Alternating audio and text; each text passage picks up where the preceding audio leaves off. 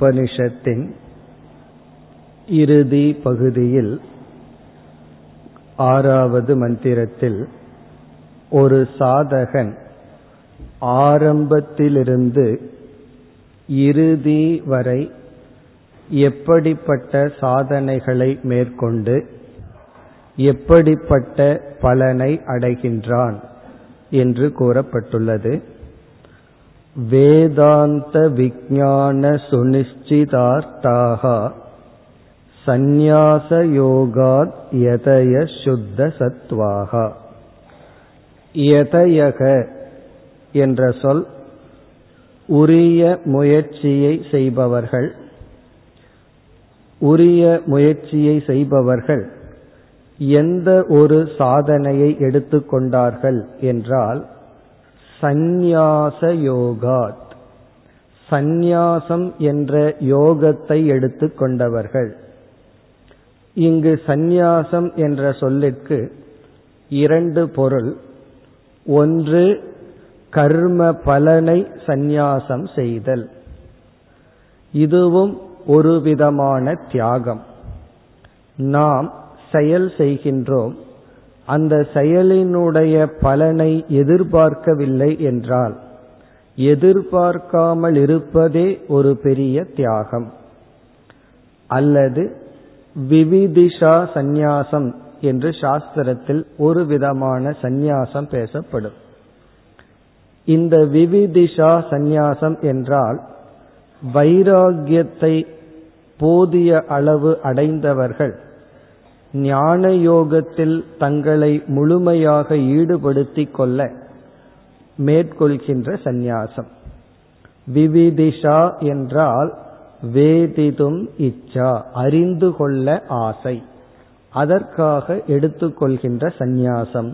அதுதான் இங்கு சந்நியாச யோகா. ஞானத்திற்காக துறவை கையாண்டவர்கள் அந்த சந்நியாசத்தினுடைய பலன் என்ன?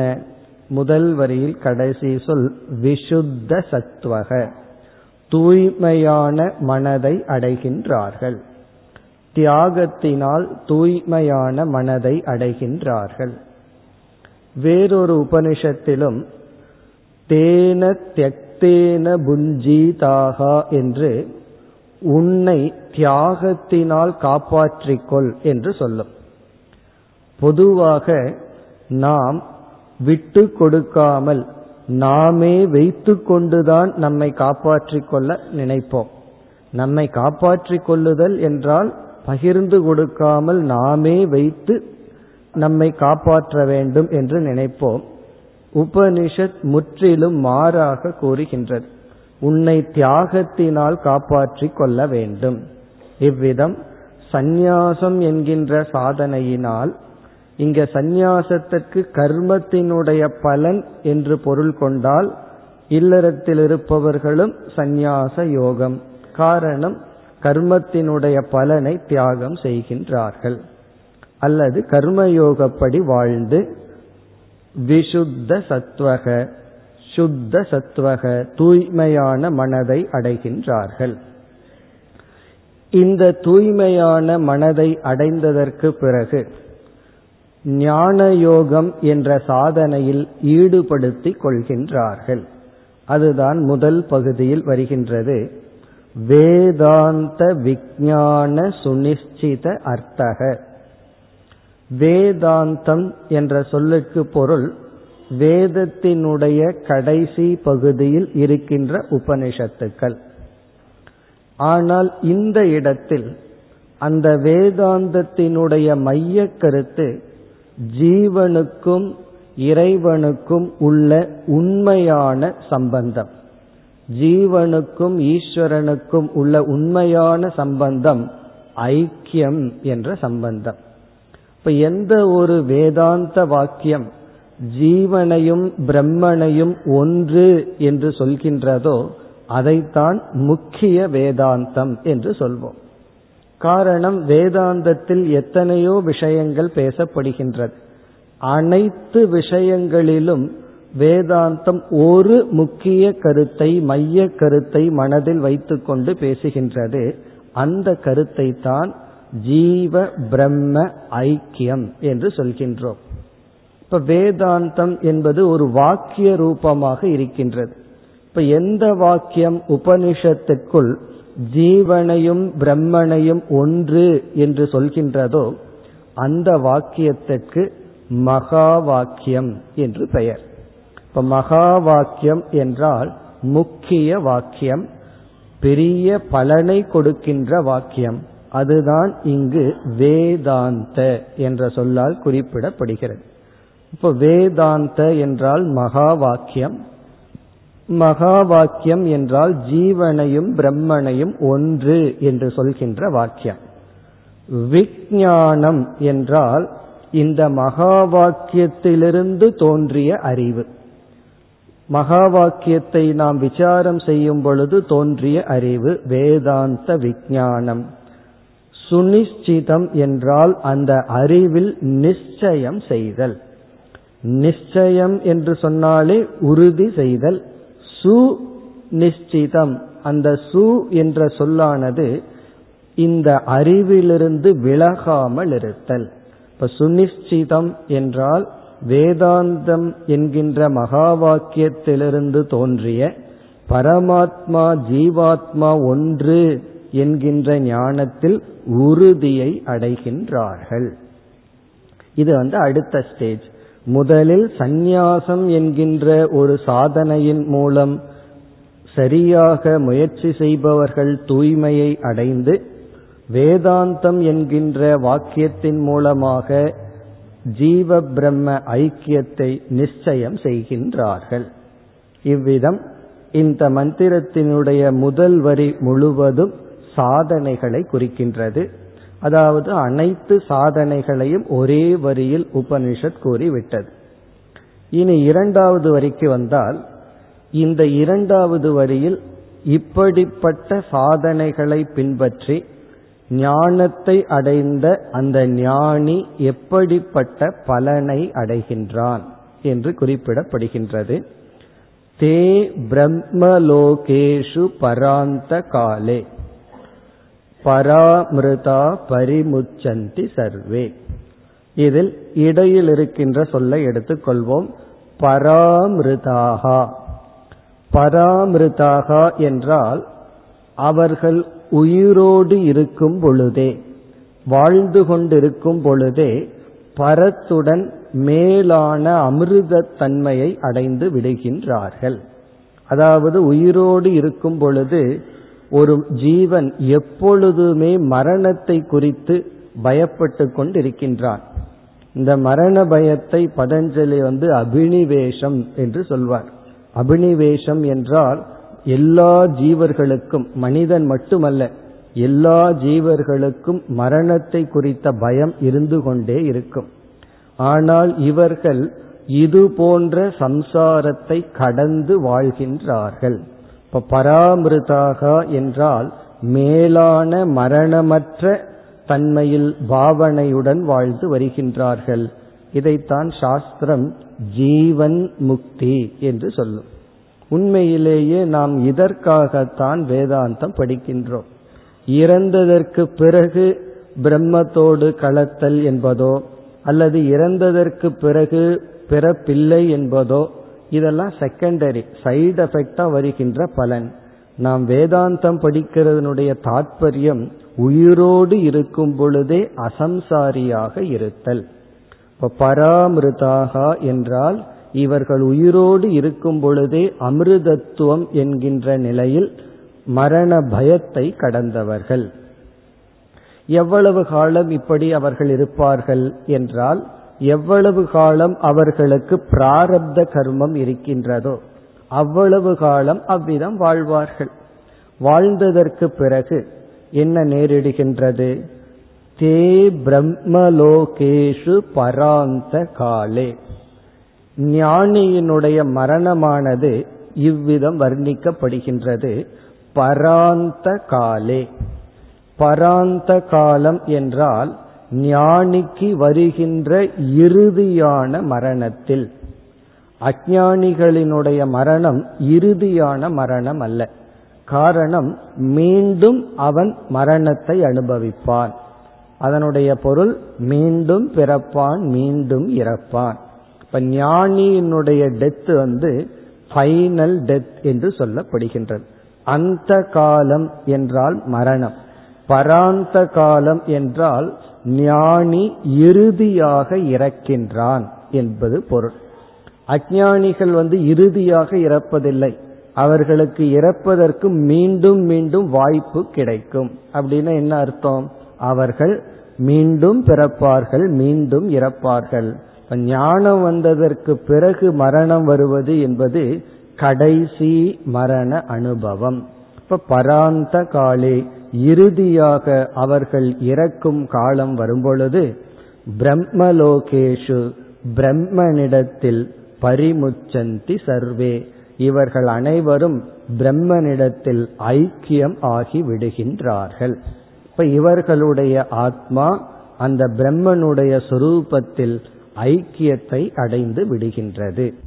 இப்ப இந்த இரண்டாவது வரியில் இறந்ததற்கு பிறகு இவர்களுடைய ஆத்மா பிரம்மஸ்வரூபமாகவே இருக்கின்றது. மீண்டும் பிறப்பு எடுப்பதில்லை என்று சொல்லப்பட்டுள்ளது. பிறகு உயிரோடு இருக்கும் பொழுதே அவர்கள் ஜீவன் முக்தர்களாக இருப்பார்கள் என்று ஞானத்தினுடைய பலன் ஜீவன் முக்தி இனி ஒன்று விதேக முக்தி.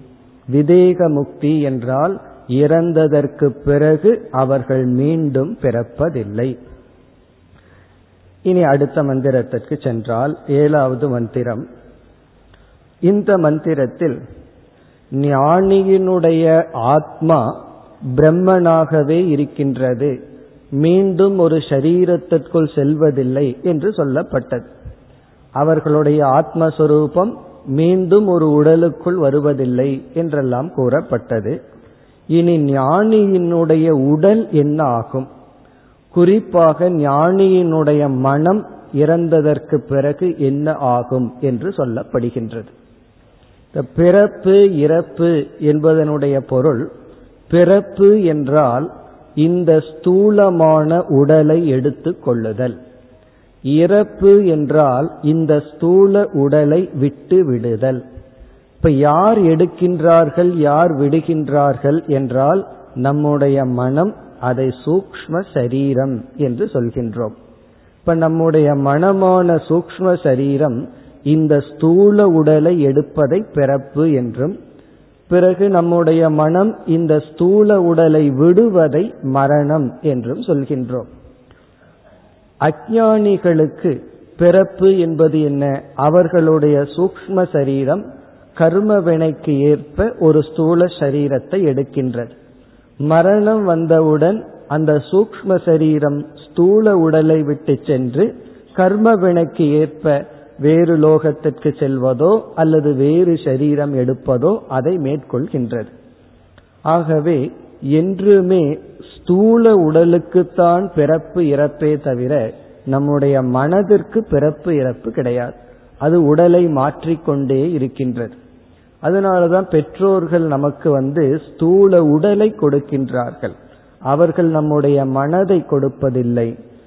இனி ஞானியினுடைய நிலை என்ன என்ற கேள்வி வரும்பொழுது ஸ்தூல உடலானது இறந்ததற்கு பிறகு என்னாகின்றது என்று பார்த்தால் இந்த ஸ்தூல உடல் இந்த உலகத்தில் இருக்கின்ற பஞ்சபூதங்களினுடைய சேர்க்கை.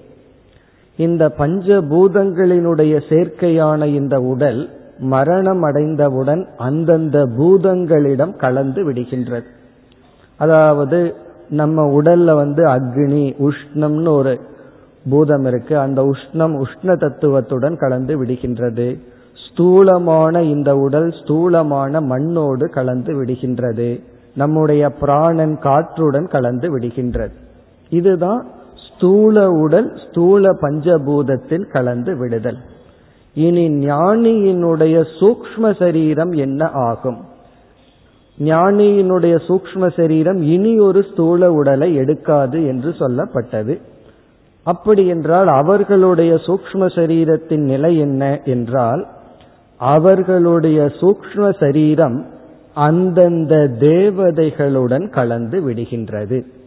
இப்ப வந்து ஐம்புலங்கள் இருக்கின்றது ஒவ்வொரு இந்திரியங்களுக்கு ஒவ்வொரு தேவதைகள் இருக்கின்றது. அதே போல கர்மேந்திரியம் என்று ஒரு ஐந்து. மனம் புத்தி சித்தம் அகங்காரம் இவைகளெல்லாம் என்ன நடக்கின்றதாம் அந்தந்த தேவதைகளுடன் கலந்து விடுகின்றது. அதுதான் ஏழாவது மந்திரத்தில் கூறப்பட்டுள்ளது. கதா கலா பஞ்சதச பிரதிஷ்டாகா ஒரு ஜீவனை உபனிஷத்தில் பதினாறு அங்கங்களாக பிரிக்கப்பட்டு அதாவது ஐந்து இந்திரியங்கள் ஐந்து கர்மேந்திரியங்கள் ஞானேந்திரியங்கள் மனம் புத்தி இப்படியெல்லாம் பிரிக்கப்பட்டது. வேறொரு உபனிஷத்தில் அவ்விதம் செய்யப்பட்டுள்ளது. அதாவது ஒரு ஜீவனுடைய அனாத்மா. அதில் பதினைந்து அங்கங்கள் கலந்து விடுகின்றது. ஒரு ஞானி இறந்ததற்கு பிறகு உடனடியாக அந்தந்த தேவதைகளுடன் ஒரு ஞானியிடம் இருக்கின்ற பதினைந்து அனாத்மாக்கள் கலந்து விடுகின்றது. பிறகு ஞானி இறந்ததற்கு பிறகும் ஒரு அனாத்மா சில நாள் தொடர்கின்றதாம். அது என்ன என்றால் நாம அல்லது பெயர்.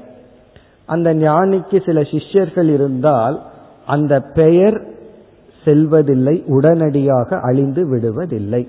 இப்ப ஞானியினுடைய பெயர் மட்டும் சில காலங்கள் இருக்கின்றது. பிறகு மீதி அனாத்மாக்கள் அனைத்தும் அந்தந்த தேவதைகளுடன் கலந்து விடுகின்றது. இவ்விதம் கலந்துவிட காரணம் என்ன? ஏன் ஞானியானவன் மீண்டும் சரீரம் எடுப்பதில்லை என்றால் கர்மாணி விஜானமயச்ச ஆத்மா. ஞானியினுடைய சூக்ம சரீரத்தில் இருக்கின்ற அனைத்து கர்மங்களும் அனைத்து பாப புண்ணிய குவியல்களும் அந்த ஆத்மாவிடம் கலந்து விடுகின்றது. அந்தந்த தேவதைகளிடம் கலந்து விடுகின்றது. ஆகவே இங்கு ஜீவன் முக்தி என்றால் பயம் போன்றவைகளினுடைய நாசம். விதேக முக்தி என்றால் கர்ம நாசம். ஞானி அனைத்து கர்மங்களையும் நீக்கி விடுகின்றான். அது மட்டுமல்ல அவனுடைய சூக்ம சரீரமும் அந்தந்த தேவதைகளுடன் கலந்து விடுகின்றது. இதிலிருந்து என்ன தெரிகின்றது?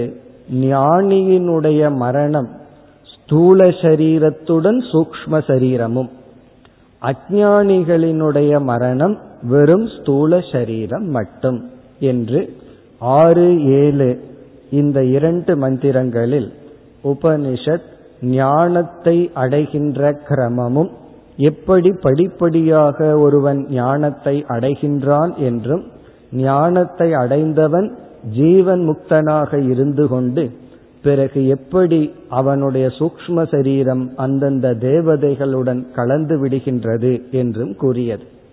இனிமேல் வருகின்ற பகுதிகளெல்லாம் உபனிஷத் முடிவுரையாக சில கருத்துக்களை நமக்கு ஞாபகப்படுத்துகின்றது. உண்மையில் இந்த ஏழாவது மந்திரத்துடன் உபனிஷத்தினுடைய தாற்பயமான உபதேசம் முடிவடைகின்றது.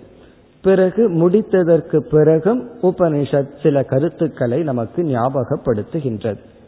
இவ்விதம் எட்டாவது மந்திரத்திற்கு சென்றால் இங்கு உபனிஷத் ஒரு உதாகரணத்தை கொடுத்து அந்த உதாகரணத்தின் மூலம் ஒரு கருத்தை நமக்கு கூறுகின்றது. இங்கு எக்ஸாம்பிள் உவமை என்னவென்றால் விதவிதமான நதிகள் இருக்கின்றது. ஒவ்வொரு நதிக்கும் ஒவ்வொரு பெயர் வைத்துள்ளோம். ஒவ்வொரு நதிக்கும் ஒவ்வொரு குணம் இருக்கும். பிரம்மபுத்திரா மிக வேகமாக இருக்கும் என்று சொல்வார்கள். கங்கை என்று சொன்னால் அதற்கு சில ஹோலினஸ் அதற்கு சில பெருமை உண்டு. காவேரி கங்கைன்னு எத்தனையோ நதிகள். ஒவ்வொரு நதிகளினுடைய சுவையும் ஒவ்வொரு விதத்தில் இருக்கும் ஒவ்வொரு டைரக்ஷன்ல அது ஓடும். இப்படி இருக்கின்ற அனைத்து நதிகளும் கடலுக்குள் சென்று கலந்து விடும் பொழுது என்ன ஏற்படுகிறது என்றால் நதிகளிடம் இருக்கின்ற அந்த நீர் என்பது அழிவதில்லை. ஆனால் பெயர் அதற்கென்று ஒரு குணம் இவைகள் அனைத்தும் அழிந்து விடுகின்றது. எப்படி நதியானது கடலுக்குள் சென்று கலக்கும் பொழுது தனக்கென்று இருக்கின்ற தனி தன்மையை இழந்து விடுகின்றதோ? அதாவது அதை உபனிஷத் இங்கு நாமரூபம் என்று சொல்கின்றது. ஒவ்வொரு நதிக்கு ஒரு நாமம் பெயர் வச்சிருக்கோம். ரூபம்னா ஒரு குவாலிட்டி இருக்கும் ஒரு குணம் இருக்கும். இந்த அனைத்து வேற்றுமைகளும் கடலுக்குள் செல்லும் பொழுது வேற்றுமை அற்றதாக மாறி விடுகின்றதோ அதே போல என்று சொல்லி இந்த வித்துவான் ஞானியானவன் அனைத்து நாம ரூபங்களையும் கடந்து விடுகின்றான். பிரம்மனுக்குள் செல்லும் பொழுது அவனுக்கு எந்த வேற்றுமையையும் அவன் பார்ப்பதில்லை. அதுதான் இந்த மந்திரத்தின் சாரம். யதா நத்தியந்தமானா சமுத்திரே அஸ்தம் கச்சந்தி நாமரூபே விகாய. அதாவது தன்னுடைய நாம ரூபங்களை தியாகம் செய்து சமுத்திரத்தில் நதியானது அஸ்தமத்தை அடைந்து விடுகின்றது. ததா வித்வான் நாமரூபாத் விமுக்தக. அதே போல வித்வான் நாமரூபத்திலிருந்து விடுதலை அடைகின்றான்.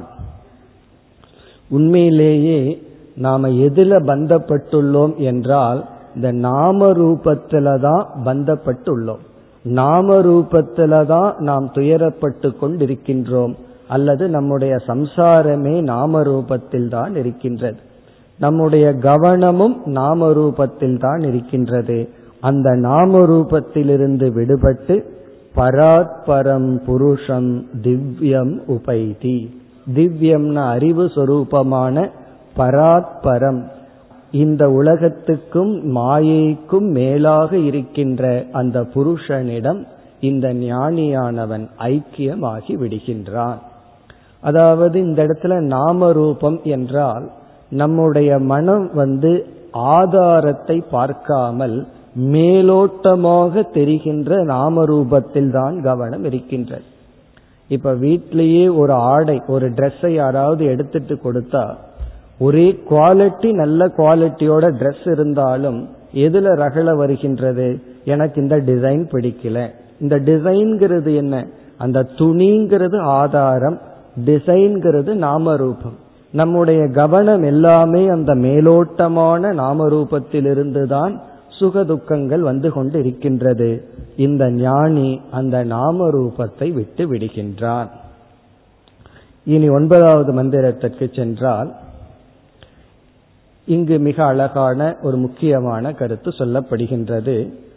சயோகவைதத் பரமம் பிரம்மவேத பிரம்மைவ பவதி. பிரம்மத்தை ஒருவன் அறியும் பொழுது பிரம்மத்தை ஒருவன் அடைகின்றான். இந்த நியதி இந்த லா பிரம்மனிடத்தில் மட்டும்தான் நடைபெறும். அறிதல் என்பது அடைதல் அல்ல. அறிதல் வேறு அடைதல் வேறு. எப்படி யோகாசனம் செய்ய வேண்டும் என்று அறிந்தால் யோகாசனம் செய்வதனால் வருகின்ற பலனை அடைய மாட்டோம். காரணம் என்ன? பொதுவாக நாம் அடைகின்ற அறிவை இரண்டாக பிரிக்கலாம். ஒன்று செயலுக்கு காரணமாக இருக்கின்ற அறிவு. ஒன்றை எப்படி செய்ய வேண்டும் என்பதற்கான அறிவு. இந்த அறிவு தான் சாதாரணமா இருக்கும் இந்த அறிவே அடைய வைக்காது எந்த பலனையும் கொடுக்காது. இந்த அறிவை அடைஞ்சு செயல்பட்டு பலனை அடைய வேண்டும். ஆனால் இரண்டாவது விதமான ஒரு அறிவு இருக்கின்றது. அந்த அறிவே நாம் அடைய வேண்டியதை அடைய வைக்கும். எதை அறிகின்றோமோ அந்த அறிவே அதை நமக்கு அடைய வைக்கும். அது வந்து பிரம்மன் விஷயத்துல மட்டும் நடக்கும். வேற சில உதாகரணத்திலையும் நடக்கும். அதுதான் வேதாந்த சாஸ்திரத்துல சொல்ற ஒரு முக்கியமான உதாகரணங்களில் அதுவும் ஒன்று. பத்து பேர் ஆற்றை கடக்கின்றான். அதுல எண்ணி பார்க்கும் பொழுது தன்னை விட்டு விட்டு ஒன்பது பேர்தான் என்று நினைக்கின்றான். இப்பொழுது இவனுக்கு பத்தாவது மனிதனை பற்றிய அறிவு இல்லை. பத்தாவது மனிதனை இவன் இழந்தும் இருக்கின்றான். இப்ப இவன் எப்படி அந்த பத்தாவது மனிதனை அடைவான் என்றால் யார் இந்த பத்தாவது மனிதன் என்ற அறிவும் அதை அடைதலுக்கும் ஒரு செகண்ட் அதாவது கேப் இடைவெளி என்பதே கிடையாது. இவன் எப்பொழுது நான் பத்தாவது மனிதன் என்று அறிகின்றானோ அப்பொழுதே அந்த பத்தாவது மனிதனை அடைந்து விட்டான். அதுதான் இங்கு சொல்லப்படுகின்றது. அந்த மேலான பிரம்மத்தை யார் அறிகின்றார்களோ அறிகின்ற இவன் அந்த பிரம்மனாகவே ஆகி விடுகின்றான். அந்த பிரம்மத்தையே அடைந்து விடுகின்றான். இப்ப இதிலிருந்து இந்த பிரம்மத்தை அறிந்தவன் பிரம்மத்தை அடைகின்றான். இனி அடுத்த பகுதிகளெல்லாம் இந்த பிரம்ம ஞானத்தினுடைய மகிமை பெருமை. ந அஸ்ய அப்ரம்மவித் குலே பவதி. இந்த பிரம்மத்தை அறிந்தவன் ஞான நிஷ்டையை அடைந்தவனை ஒருவன் அணுகினால் அவர்களுக்கு சிஷ்யனாக ஒருவன் இருந்தால் கண்டிப்பாக அவனும் இந்த பிரம்மத்தை புரிந்து கொள்வான். இப்ப பிரம்மத்தை அறிந்து பிரம்மனாக இருப்பவனை நாடும் பொழுது அவனும் அந்த ஞானத்தை அடைவான்.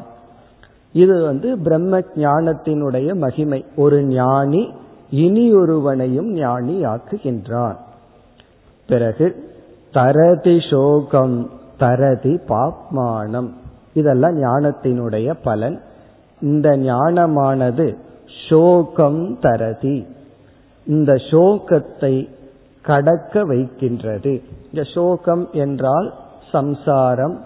அதாவது நம்மையே நாம் பார்க்கும் பொழுது நமக்குள் இருக்கின்ற ஒரு பாதுகாப்பு இன்மை நம்மையே நாம் பார்க்கும் பொழுது நம்மை நாம் ஏற்றுக்கொள்ளாமை இந்த உலகத்தை ஏற்றுக்கொள்ளாமை இதைத்தான் நம்ம சோகம் என்று சொல்கின்றோம்.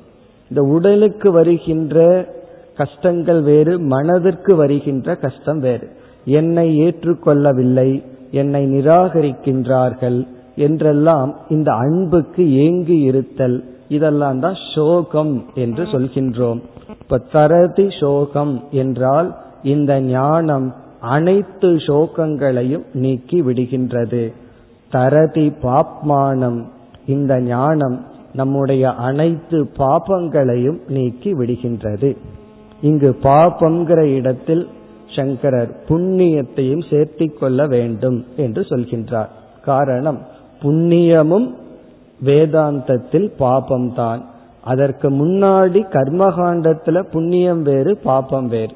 இறுதியில் வரும் பொழுது இந்த இரண்டுமே ஒருவனுக்கு பிறப்பை கொடுப்பதனால் இவன் பாப புண்ணியம் இரண்டையும் கடந்து விடுகின்றான். குஹா கிரந்திபியக விமுக்தக அமிர்தக பவதி. பிறகு இதுவும் ஞான பலன் ஜீவன் முக்தி குஹா கிரந்தி என்றால் நம்முடைய ஹிருதயத்தில் இருக்கின்ற முடிச்சு.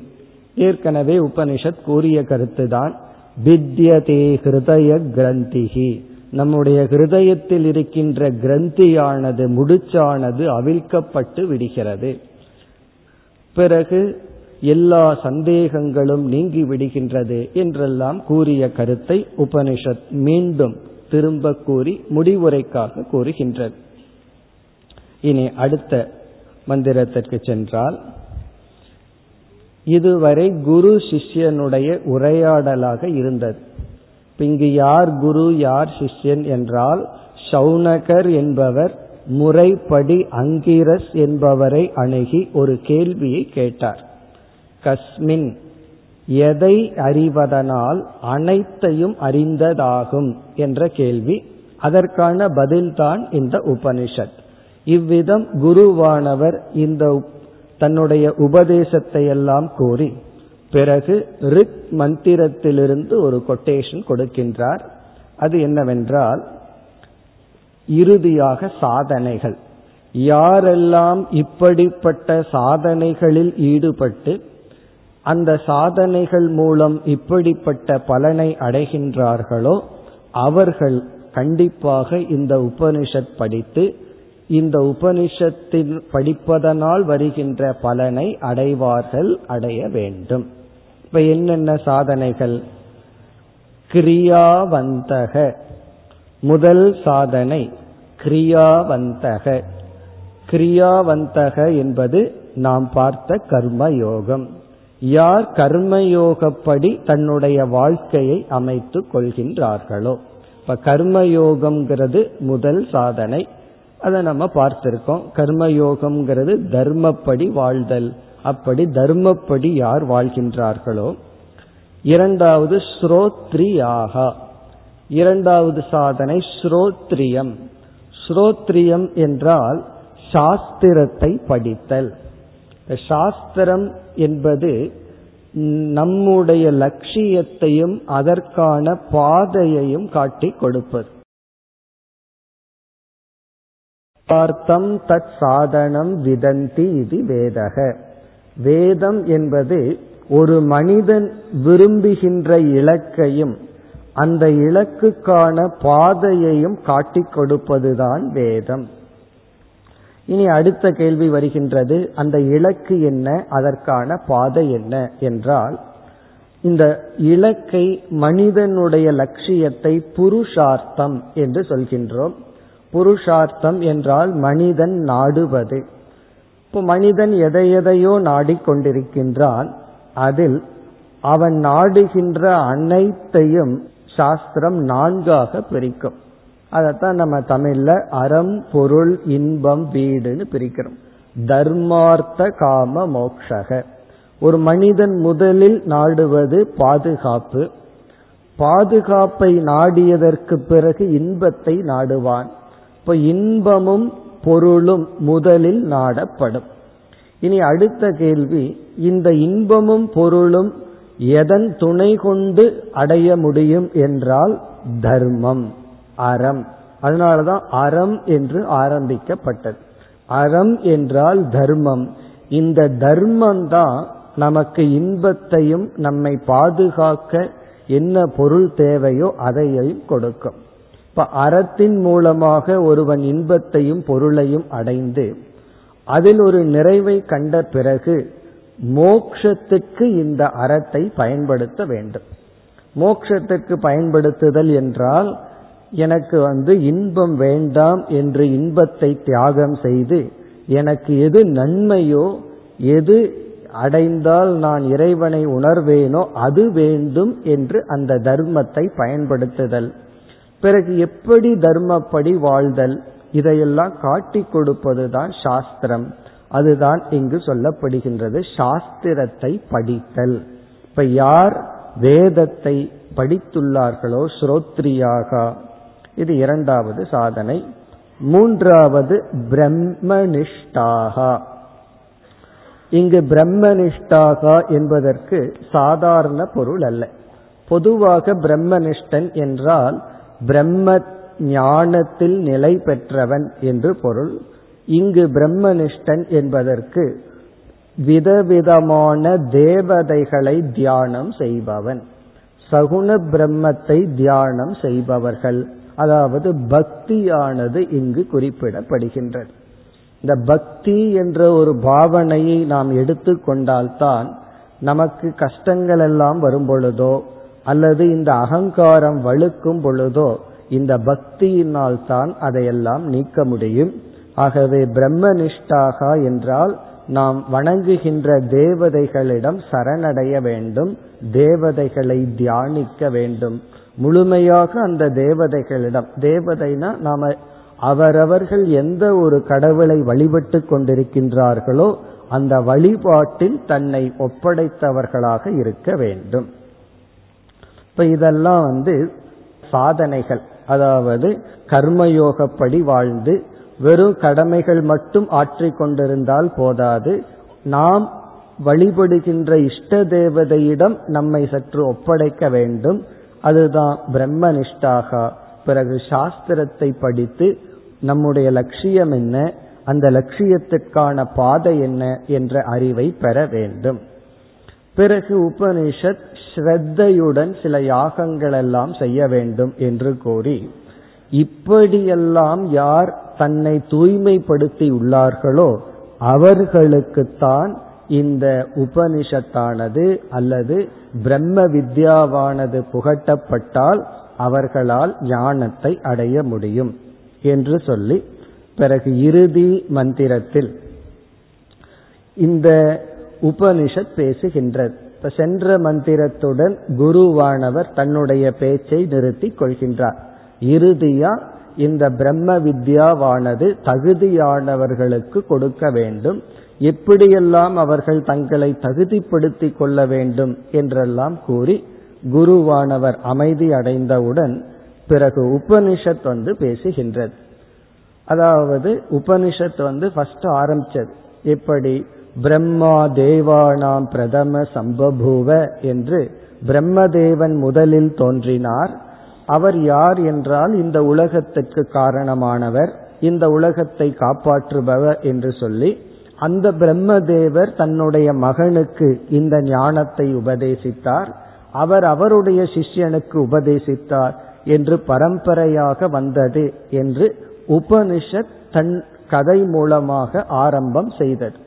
பிறகு வந்து இடையில டயலாக் போல. சௌனகர் என்ற ஒரு சிஷ்யர் அங்கிரஸ் என்ற குருவை முறைப்படி அணுகி இவ்விதம் கேள்வியை கேட்டார். அதற்கு அவர் குருவானவர் பதில் சொன்னார் என்று சொல்லி முடித்து பிறகு இறுதியாக உபனிஷத் கூறுகின்றது. என்ன கூறுகின்றது? இப்ப ஆரம்பம் உபனிஷத் ஆரம்பித்து இடையில குரு சிஷ்யர்களை அறிமுகப்படுத்தி இதுவரை குரு சிஷ்யர்களுடைய டயலாக் அவர்களுடைய குருவானவருடைய உபதேசம். என சிஷ்யன் வந்து ஒரே ஒரு இடத்தில் கேள்வியை கேட்டு அமைதி அடைந்து விடுகின்றான். பிறகு குருவே பேசி முடித்தவுடன் மீண்டும் உபனிஷத் வந்து என்ன சொல்கின்றது? ததே தத் சத்தியம் ரிஷி ரங்கீரா புரோவாச்ச அதாவது இதுவரை இந்த உபனிஷத்தில் என்ன சொல்லப்பட்டதோ அது சத்தியம் அது முற்றிலும் உண்மை. இது வந்து நமக்கு ஒரு வேலிடேஷன் கொடுக்குது.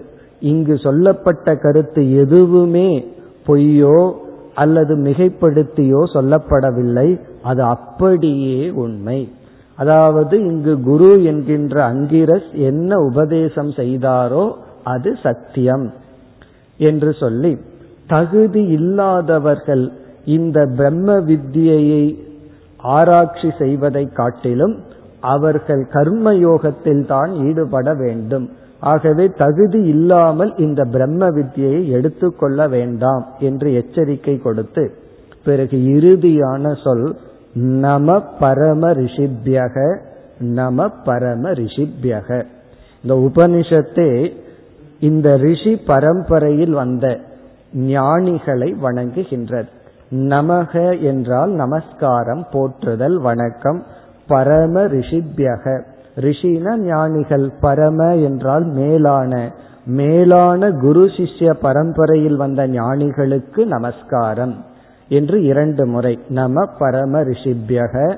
நம பரம ரிஷிபியக என்று உபனிஷத் குரு சிஷ்ய பரம்பரையை வணங்கி முடிக்கின்றது. இப்ப இத்துடன் உபனிஷத் முடிவடைகின்றது. நாம் இப்பொழுது முழுமையாக இந்த உபனிஷத்தை பார்ப்போம். காரணம் ஒவ்வொரு வருடமாக ஒவ்வொரு பகுதியை பார்த்து இவ்வருடம் முடித்துள்ளோம். இனி ஆரம்பத்திலிருந்து இறுதி வரை இந்த உபனிஷத்துல என்னென்ன முக்கிய கருத்துக்களை பார்த்தோம் என்பதை ஞாபகப்படுத்திக் கொள்வோம். உபனிஷத்தினுடைய ஆரம்பமுமே குரு சிஷ்ய பரம்பரை. அதாவது பிரம்மா என்ற ஒருவர் இந்த சிருஷ்டியினுடைய துவக்கத்தில் வந்தார். அவர் அவருடைய மகளுக்கு இந்த ஞானத்தை கொடுத்து குரு சிஷ்ய பரம்பரை சில குருமார்கள் சிஷ்யமார்கள் அறிமுகப்படுத்தப்பட்டு இந்த உபனிஷத்தினுடைய ஒரு குரு யார்? சிஷ்யன் யார்? என்று அறிமுகப்படுத்தப்பட்டது. அப்படி அறிமுகப்படுத்தப்பட்டதற்கு பிறகு சிஷ்யன் ஒரு கேள்வியை கேட்கின்றான். கேள்வியானது எந்த ஒன்றை அறிந்தால் அனைத்தையும் அறிந்ததாகுமோ அதை எனக்கு உபதேசம் செய்யுங்கள். அதற்கு குருவானவர் நேரடியாக பதில் சொல்லாமல் எதையெல்லாம் நாம் அறிகின்றோமோ அந்த அறிவை இரண்டாக பிரித்தார்.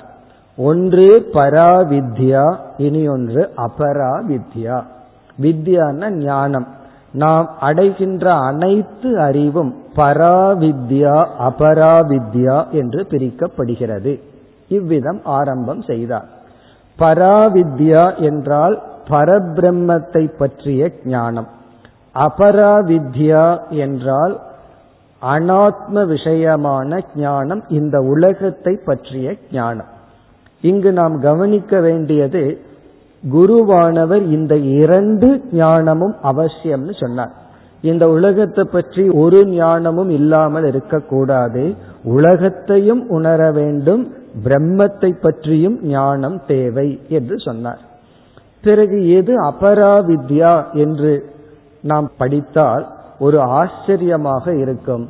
உபனிஷத் வந்து வேதம் வந்து என்ன சொல்கின்றது? ரிக்வேதோ எஜுர்வேதோ சாமவேதகன்னு சொல்லி அனைத்து வேதத்திலிருந்து நமக்கு கிடைக்கின்ற அறிவே அபராவித்யா கீழான ஞானம் என்று சொல்லிவிட்டது. இப்ப வேத ஞானம் உட்பட அபரா வித்யா.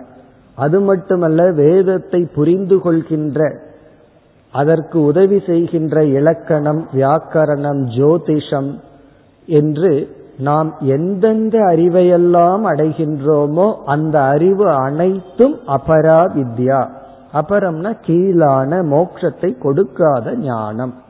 ஆனா மோட்சத்துக்கு துணை புரியலாம். என்று கூறியது.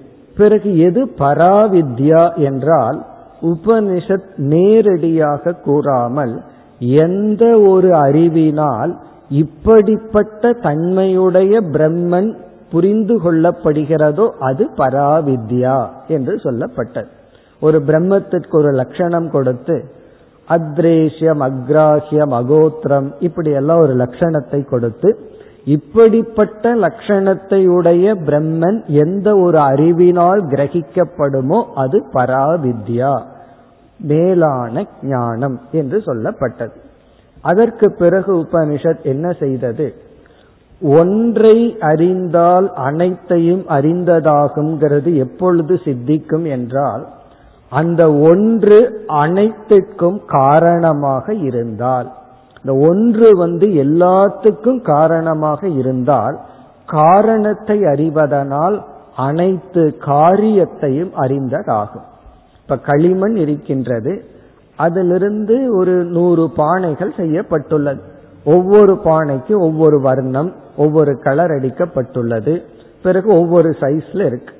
நம்ம வந்து இவைகளுக்கு எல்லாத்துக்குமே களிமண் மூல காரணம் என்று புரிந்து கொண்டால் வேற்றுமையுடன் இருக்கின்ற அனைத்து காரியங்களையும் புரிந்ததாகின்றது. ஆகவே அந்த பிரம்மன் ஜெகத்யோனி.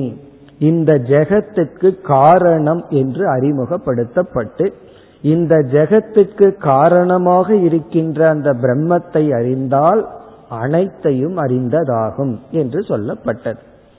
பிறகு காரணம் என்று சொல்லும் பொழுது சாஸ்திரத்துல இரண்டு காரணங்கள் பேசப்படும். ஒன்று உபாதான காரணம் இனி ஒன்று நிமித்த காரணம். இப்ப பானை என்ற ஒரு ப்ராடக்ட் ஒரு காரியத்துக்கு களிமண்ணை உபாதான காரணம் என்று சொல்கின்றோம். அதை செய்பவனை. உயிருடன் உணர்வுடன் இருப்பவன் தான் ஜடமான களிமண்ணை எடுத்து பானைகளாக மாற்ற வேண்டும். அவனை நிமித்த காரணம் என்று சொல்கின்றோம். இப்படி இந்த உலகத்திற்கு மெட்டீரியல் காஸ் உபாதான காரணம் என்ன நிமித்த காரணம் என்ன என்ற கேள்வி வரும்பொழுது இங்கு குருவானவர் கூறினார் ஒரே ஒரு பிரம்மந்தான் உபாதான காரணம் நிமித்த காரணம். பான விஷயத்துல உபாதான காரணம் வேறு நிமித்த காரணம் வேறு. ஆனால் இந்த உலகம் பிரம்மன் என்று வரும்பொழுது இரண்டும் இரண்டு காரணமும் பிரம்மன் தான் என்று சொன்னது. அது எப்படி? ஒரு ப்ராடக்டுக்கு தானே மெட்டீரியல் காஸ் தானே எஃபிஷியன்ட் காசா இருக்க முடியும்? உபனிஷத் அதை புரிய வைக்க சிலந்தியினுடைய உதாகரணத்தை கொடுத்தது.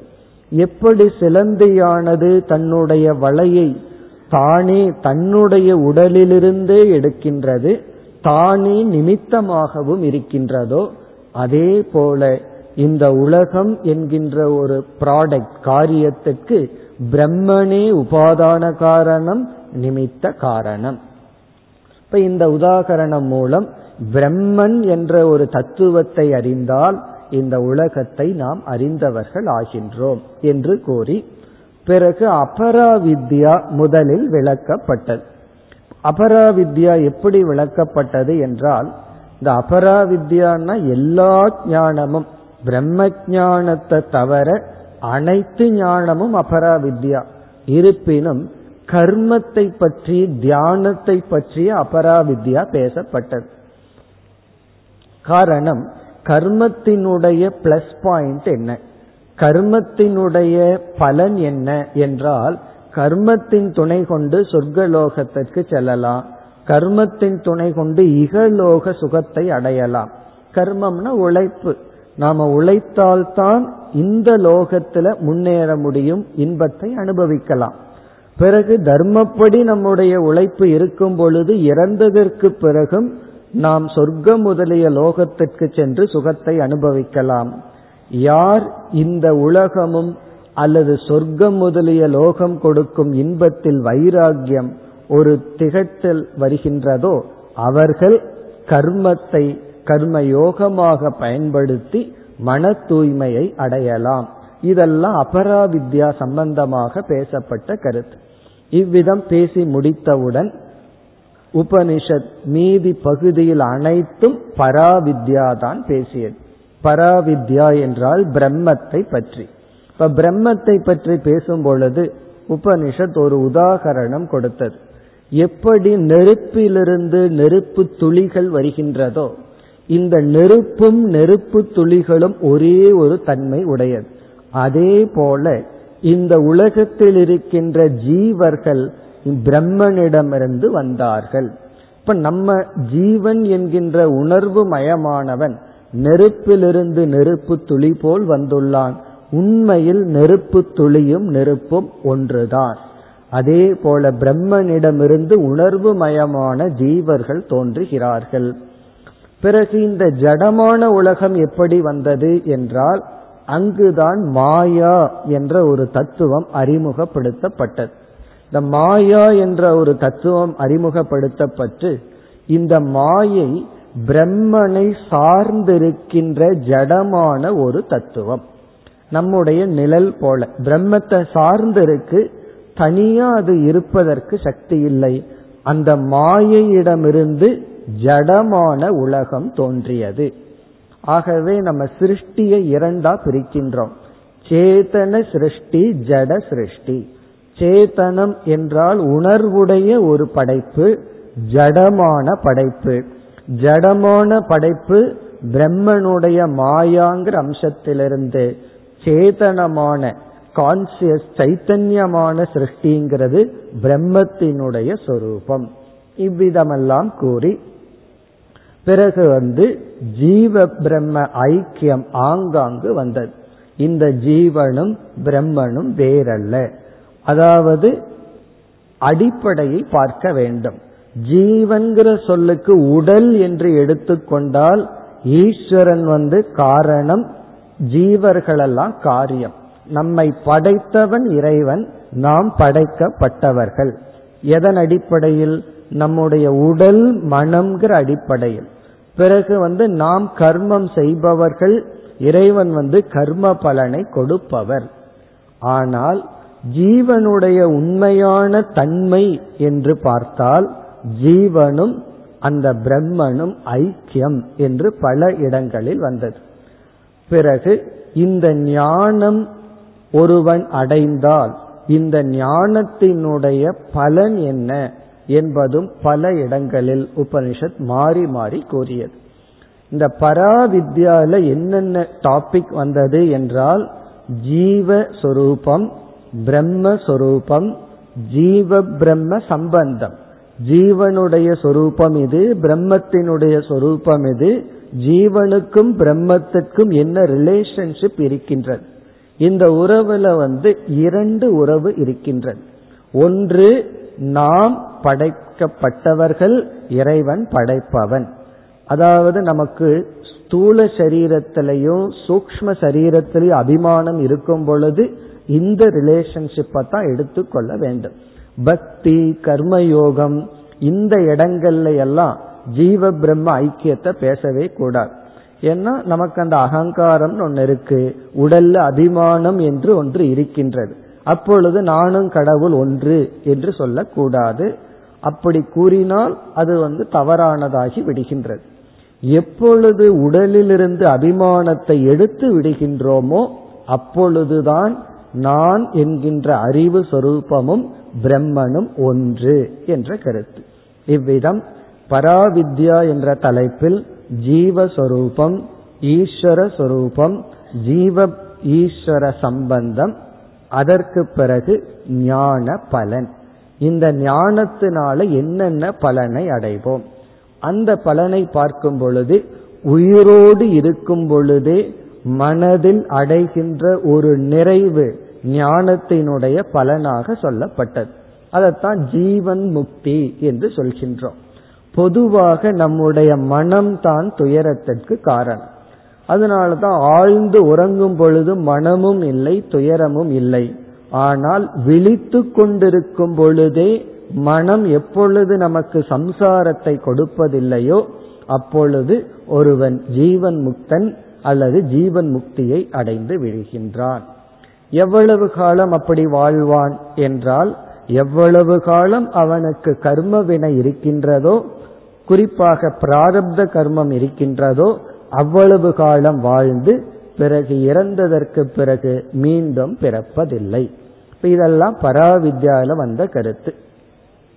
பிறகு பராவித்யா விஷயத்தில் சாதனைகள் பல வந்தது. பல உதாகரணங்கள் மூலமாக பலவிதமான சாதனைகளை உபனிஷத் பேசியது. இவ்விதம் நிவிருத்தி ரூபமான நேரடியாக மோட்சத்திற்கு சில சாதனைகள்.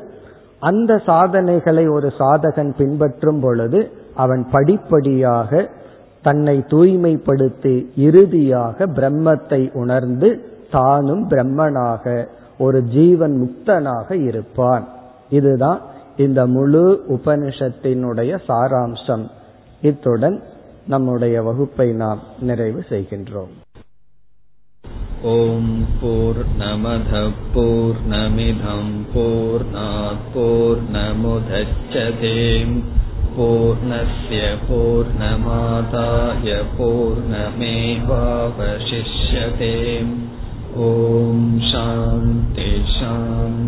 சாந்தி